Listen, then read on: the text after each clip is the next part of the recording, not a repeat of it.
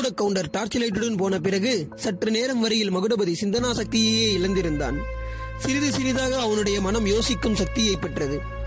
இன்று காலையில் அவன் கிராமத்தில் இருந்து கிளம்பிய போது அன்று இரவுக்குள் தனக்கு இத்தகைய சம்பவங்கள் நேரும் என்று யாராவது சொல்லியிருந்தால் இடி இடி என்று சிரித்திருப்பான். அவ்விதம் சொன்னவனை பைத்தியக்கார ஆஸ்பத்திரிக்கு போகும்படி கூறியிருப்பான். அவனுடைய மனோநிலைமையில் இப்போது பயங்கரம் அதிகமாயிருந்ததா அதிசயம் அதிகமாயிருந்ததா அல்லது கவலைதான் அதிகமா என்று சொல்வதற்கு இயலாமல் இருந்தது. செந்திருவை பற்றி எண்ணிய போது உள்ளத்தில் கவலை மீறியது. ஐயோ பாவிகள் அவளை எங்கே கொண்டு போனார்களோ? என்ன செய்ய போகிறார்களோ? பலவந்தமாக கல்யாணம் நடந்து விடுமா அந்த தீரப்பெண் அதற்கு சம்மதிப்பாளா? சம்மதியாமல் அவள் பிடிவாதம் பிடித்தால் என்னென்ன விபரீதங்கள் நேருமோ? சமயத்தில் போய் கல்யாணத்தில் தடுத்து அவளை மீட்டுக் கொண்டு வரும் சக்தியை கடவுள்தான் தனக்கு அளிப்பாரா? தான் இன்னும் உயிரோடு இருப்பதே கடவுளுடைய செயல்தான். தன் மேல் பாய வேண்டிய கத்தியல்லவா? பெரியண்ணன் மேல் பாய்ந்தது. ஆஹா சத்தியாகிரகம். அகிம்சை எல்லாம் பேசுகிறோமே. உண்மையில் அகிம்சா தர்மி சத்தியாகிரகி பெரியண்ணன் அல்லவா? தன்னுடைய உயிரை இன்னொருவனுக்கு காட்டு ஒடுக்க துணிந்தானே. ஆனால் பெரியண்ணன் நிஜமாகவே இறந்து போய் விட்டானா? தன் பக்கத்திலே இருக்கும் பெரியண்ணனுடைய உடல் உயிரற்ற சவமா ஒரு கத்திக்குத்தில் பிராணன் போயிருக்குமோ? உடனே வைத்தியரை கூட்டி வந்து சிகிச்சை செய்தால் ஒருவேளை அவன் பிழைத்தாலும் பிழைக்கலாம் அல்லவா? அடடா பாவிகள் தன்னை இப்படி கட்டி போட்டு போய்விட்டார்களே. பகுடுபதி கட்டை அவிழ்த்துக் கொள்ளும் பொருட்டு அப்படியும் இப்படியுமாய் திமுறினான். சோபாவும் அவன் கூடவே வந்ததை தவிர கட்டு அவிழவில்லை. அப்புறம் கைகளினால் முடிச்சு எங்கே இருக்கிறது என்று தேடத் தொடங்கினான். அப்போது அவனுடைய மனதில் ஆஹா கிழவனுடைய உயிர் மட்டும் போயிருக்கட்டும். எப்படியாவது பழிக்கு பழி வாங்கியே ஆக வேண்டும். அகிம்சையாவது மண்ணாங்கட்டியாவது. இப்பேற்பட்ட பாதகர்களை இப்பூவலையில் இல்லாதபடி செய்வதே பெரிய புண்ணியம் என்று எண்ணினான். கயிற்றின் முடிச்சு எங்கே இருக்கிறது என்று அவன் தேடிய போது பெரியனுடைய உடல் மேல் கைப்பட்டது. அவனுடைய உடல் ஒரு குளம் ஒரு குலுக்கு குலுக்கி போட்டது. அது பிரேதமா உயிருள்ள உடலா? இதை தெரிந்து கொள்ளும் ஆவலினால் நடுங்கிக் கொண்டே மறுபடியும் உடம்பு தட்டுப்பட்டது. பிரேதமானால் ஜில்லிட்டிருக்கும் என்று அவன் கேள்விப்பட்டிருக்கிறான்.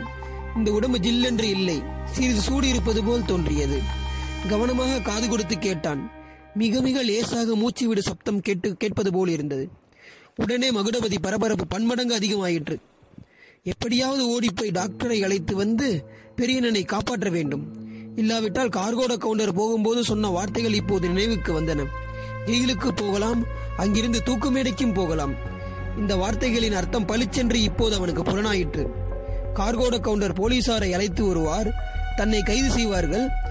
பெரியனனை கொலை செய்ததாக தன் பேரில் கேஸ் நடக்கும். கவுண்டர்களே சாட்சி சொல்வார்கள். குற்றம் ருசுவாகிவிடும். தன்னை தூக்கு மேடையில் ஏற்றுவார்கள்.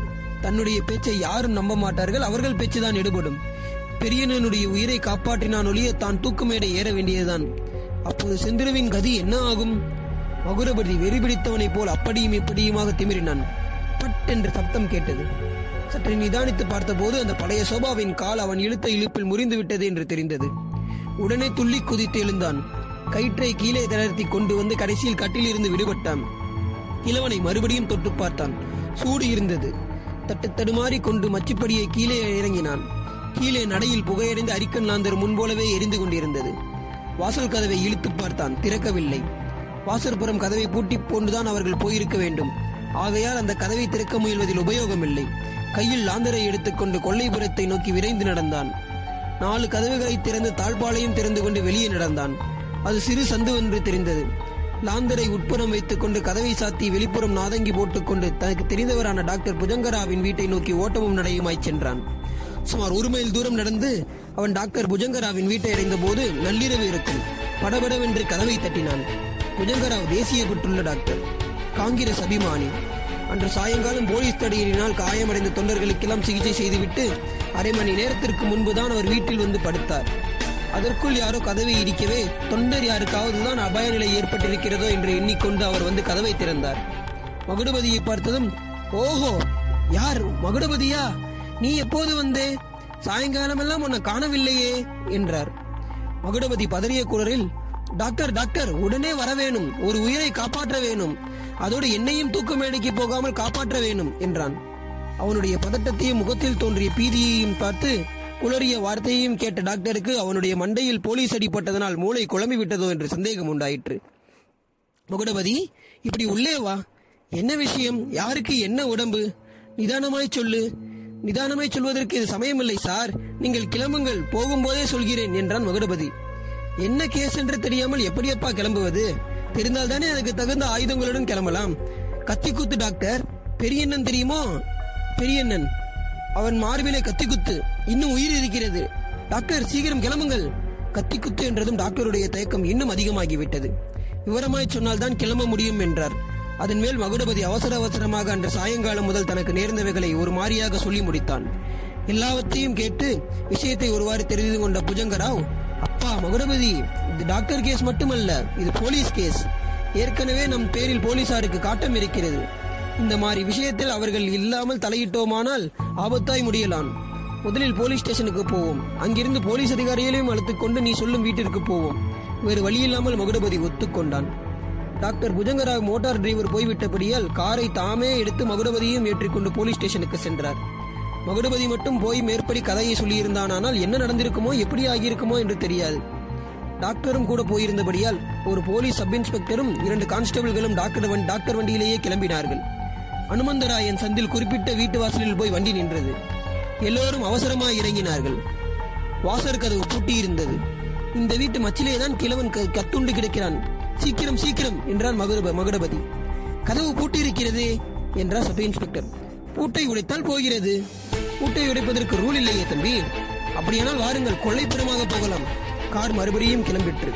கொலைப்புற சந்தை ரொம்ப குறுகலாக இருந்தபடியால் வண்டியை சற்று தூரத்திலே நிறுத்திவிட்டு இறங்கி நடந்தார்கள். மகுடபதி எல்லாருக்கும் முன்னால் விரைவாக ஓடினான். மற்றவர்கள் வருவதற்குள் வெளிநாதங்கியை கலற்றி கதவை திறந்து உள்ளே போய் அவன் வைத்த இடத்திலேயே இருந்த அரிக்கண்ணாந்தரை தூண்டிவிட்டு எடுத்துக்கொண்டான். எல்லாரும் வீட்டினுள் பிரவேசித்து வாசல் கடைக்கு வந்து மச்சு மேலும் ஏறினார்கள். மகுடபதி பெரியனனுக்கு உயிர் இருக்கிறதோ இல்லையோ என்ற அசாத்திய கவலையுடன் மச்சி ஏறியதும் லாந்தரை தூக்கி பிடித்தான். அவனுடைய இருதயம் ஒரு நிமிஷம் நின்றே போயிற்று. ஏனெனில் சோபாவுக்கு பக்கத்தில் அவன் எதிர்பார்த்த இடத்தில் பெரியனனுடைய உடலை காணவில்லை. ஹாலில் சுற்றும் முற்றும் பார்த்தான்.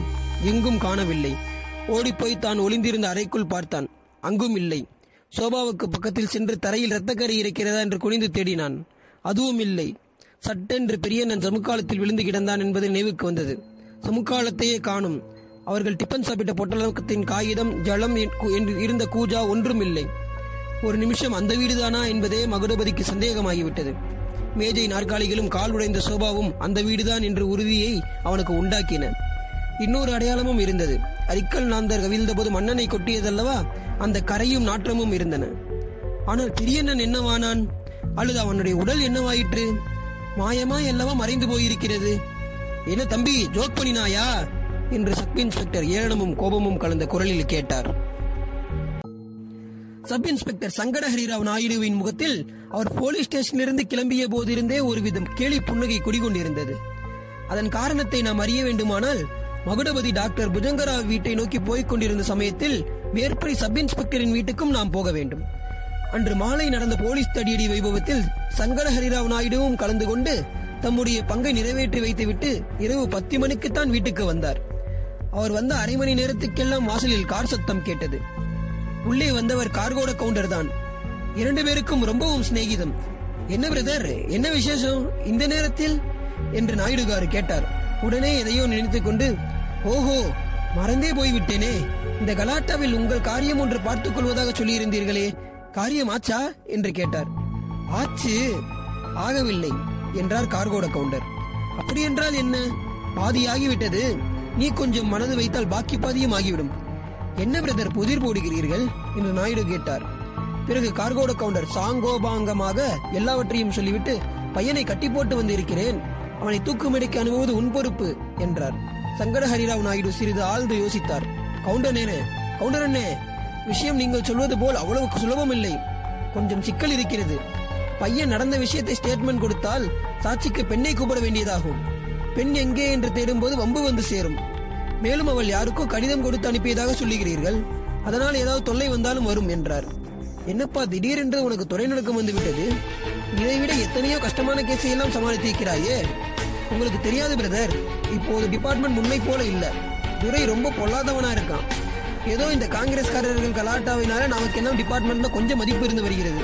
இல்லாமல் போனால் உன் அழுகையை ஆரம்பித்து விட்டியாக்கும். இப்போது என்ன செய்யலாம் என்கிறாய்? நேரம் வேற ஆகிறது.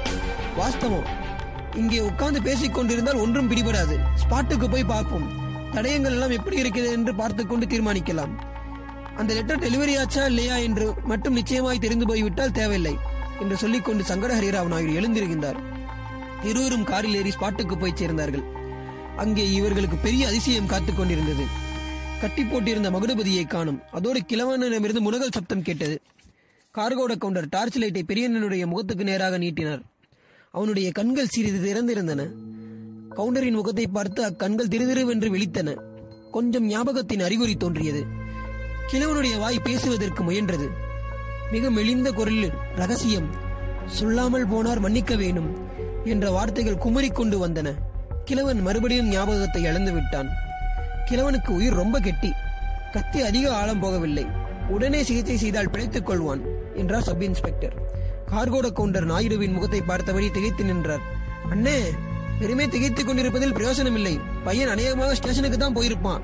நான் அவனை பார்த்துக் கொள்கிறேன். உடனே கிழவனை அப்புறப்படுத்தி விட வேண்டும். கவுண்டரின் முகத்தில் தோன்றிய கேள்விக்குறியை பார்த்துவிட்டு ஆமாம் யோசிப்பதில் பிரயோஜனமில்லை. கிழவனை பிழைக்க வைத்து விடுவதுதான் நல்லது. எது எப்படி இருக்குமோ என்னமோ பையனை வேறு விதத்தில் சரிப்படுத்திக் கொள்ளலாம் என்றார் நாயுடு. கவுண்டர் நீ எப்படி ஸ்டேஷனுக்கு போவாய்? கொண்டு விட்டு திரும்பட்டுமா? என்று கேட்டார். வேண்டாம் ஸ்டேஷன் இங்கிருந்து கிட்டத்தில் தான் இருக்கிறது. நான் போய் விடுகிறேன் உங்கள் வண்டியில் நான் வந்ததாகவே தெரிய வேண்டாம். பையன் அங்கே காத்துக் கொண்டிருந்தால் வம்பு. நீங்களும் அவசரமாக காரியத்தை பார்க்க வேண்டும். இங்கே இருக்கிற சமுக்காலம் லாந்தர் பெட்டி சாமான் ஒன்றும் இருக்கக்கூடாது. போய்விட வேண்டும். அதெல்லாம் நான் பார்த்துக் கொள்கிறேன். இங்கே ஒரு பிசகும் இருக்காது. நீ மட்டும் உன் காரியத்தை சரியாய் பார்க்க வேண்டும். இந்த பேச்சு நடந்து பதினைந்து நிமிஷத்துக்கு பிறகு sub inspector Sankatahari Rao Naidu police ஸ்டேஷனை அடைந்தார். அங்கே இருந்த ஸ்டேஷன் ஆபீசர் கான்ஸ்டபிள்கள் முதலியவர்களிடம் இன்று கலாட்டா நடந்திருக்கிறபடியால் ஏதாவது ஒருவேளை அர்ஜென்ட் கால் வரலாம் என்று ஸ்டேஷனுக்கு வந்ததாக சொன்னார். பிறகு அவர்களுடன் சன்றைய சம்பவங்களை பற்றி பேசிக்கொண்டு அனுமதியை எதிர்பார்த்து காத்துக் கொண்டிருந்தார். அவன் தனியாய் வந்தால் என்ன செய்வது?